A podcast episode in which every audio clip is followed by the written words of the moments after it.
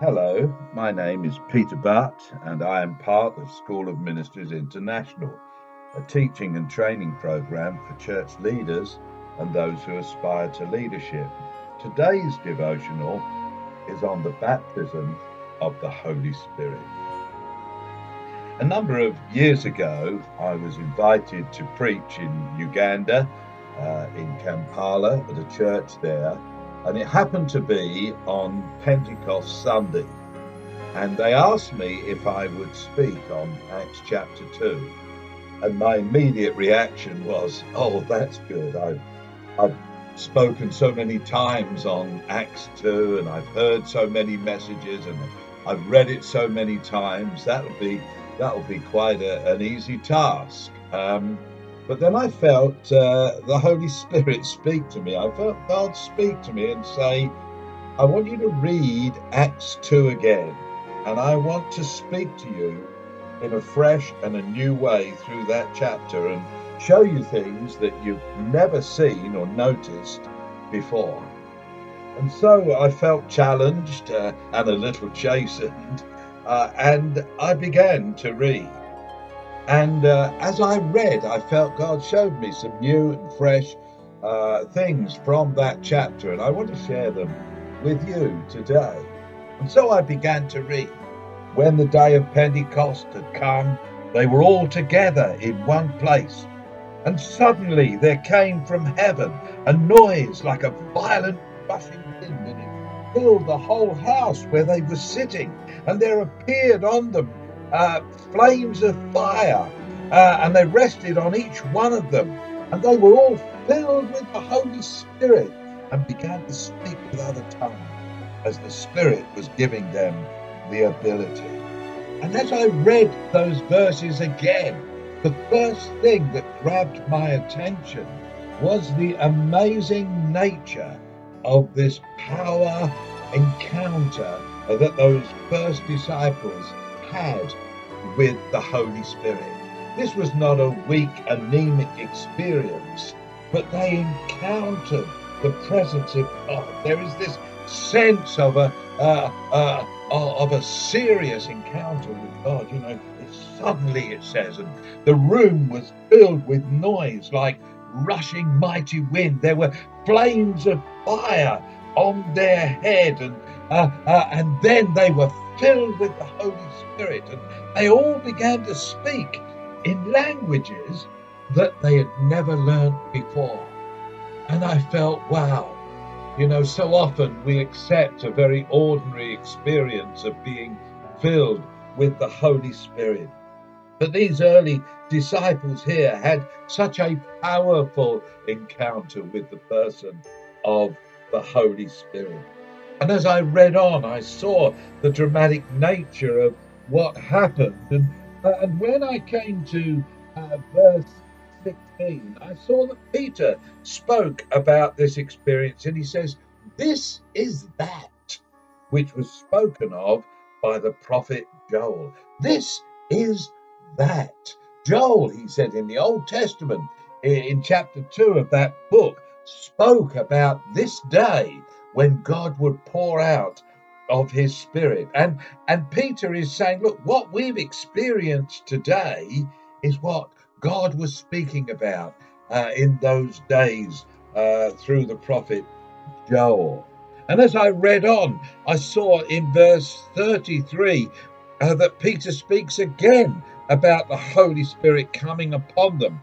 And he says he has poured forth this, the promise of the Holy Spirit, which you both see and hear. And it was the word this that grabbed my attention.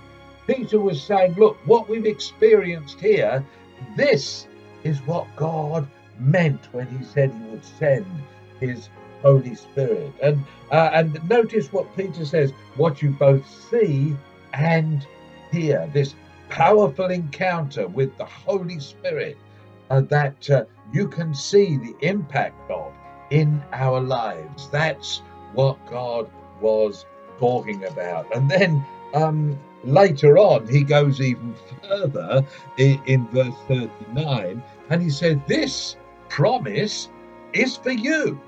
And so now Peter takes it one step further. He said, not only is, is the Holy Spirit for us today on this initial day of Pentecost when the church is birthed, but this experience is for you, all those of you who are listening. And if you read the passage there, you'll see that Peter speaks about you, your children, your children's children. Uh, in fact, he says to every future generation. And I think that includes us now. Uh, wherever we are, whichever country, uh, whichever nation we live in, whichever, whatever our background, he says, this is for you. A powerful personal encounter with the person of the Holy Spirit. And I believe in these days, every Christian believer uh, should expect a powerful encounter, not only with Jesus in their salvation, but with the person of the Holy Spirit as they are baptized or filled or receive the Holy Spirit. You know, Jesus spoke to his disciples in Luke uh, 24, verse 49, and he said to them, Wait in Jerusalem until you are endued or you receive power from on high. You see, he'd told them to go and preach the gospel. Matthew 28, go and preach, uh, go and make disciples. Uh, Mark 16, go and preach the gospel. John, uh, John's gospel, as my Father sent me, so send I you. But in Luke, there's a different message. It's not go, it's wait. It's don't go. Uh, what's he mean? Is he contradicting himself? No, of course he's not contradicting himself. He's encouraging those early believers to wait until they receive power from on high. They can't go without the power of the Holy Spirit. Um, what he's saying is to do this job that I've called you to as believers, to live a life as a believer, you need to be filled with the Holy Spirit. I remember uh, hearing uh, uh, a speaker from Hong Kong, a lady called uh, Jackie Pullinger. She'd done an amazing work in, in a very poor uh, and crime infested uh, part of uh, Hong Kong. And she worked amongst drug addicts, and uh, she had seen a number of drug addicts come into a relationship with Jesus and believe on Jesus for salvation. But she was disappointed as so many of them went back to their previous life and into their previous life of addiction. And she prayed one day and said, God, what, what, what am I doing wrong? Why, why aren't these uh, new Christians continuing in the faith? And she felt God speak to her and say, Well, because you're only preaching half the gospel, you're bringing them into salvation, you're not introducing them to the baptism of the Holy Spirit. And so from that day on, they decided that after they had preached the gospel and uh, and seen people come into a relationship with Jesus, they would then teach them about the Holy Spirit and lay hands on them and expect what happened in Acts 2 to come upon them, that they would be filled with the Holy Spirit and begin to speak in other tongues. And remarkably, that began to happen. So they led people into a relationship with Jesus. And then a few minutes later, once they've got through that part of the message of uh, full salvation. They then talk to them about being filled with the Holy Spirit.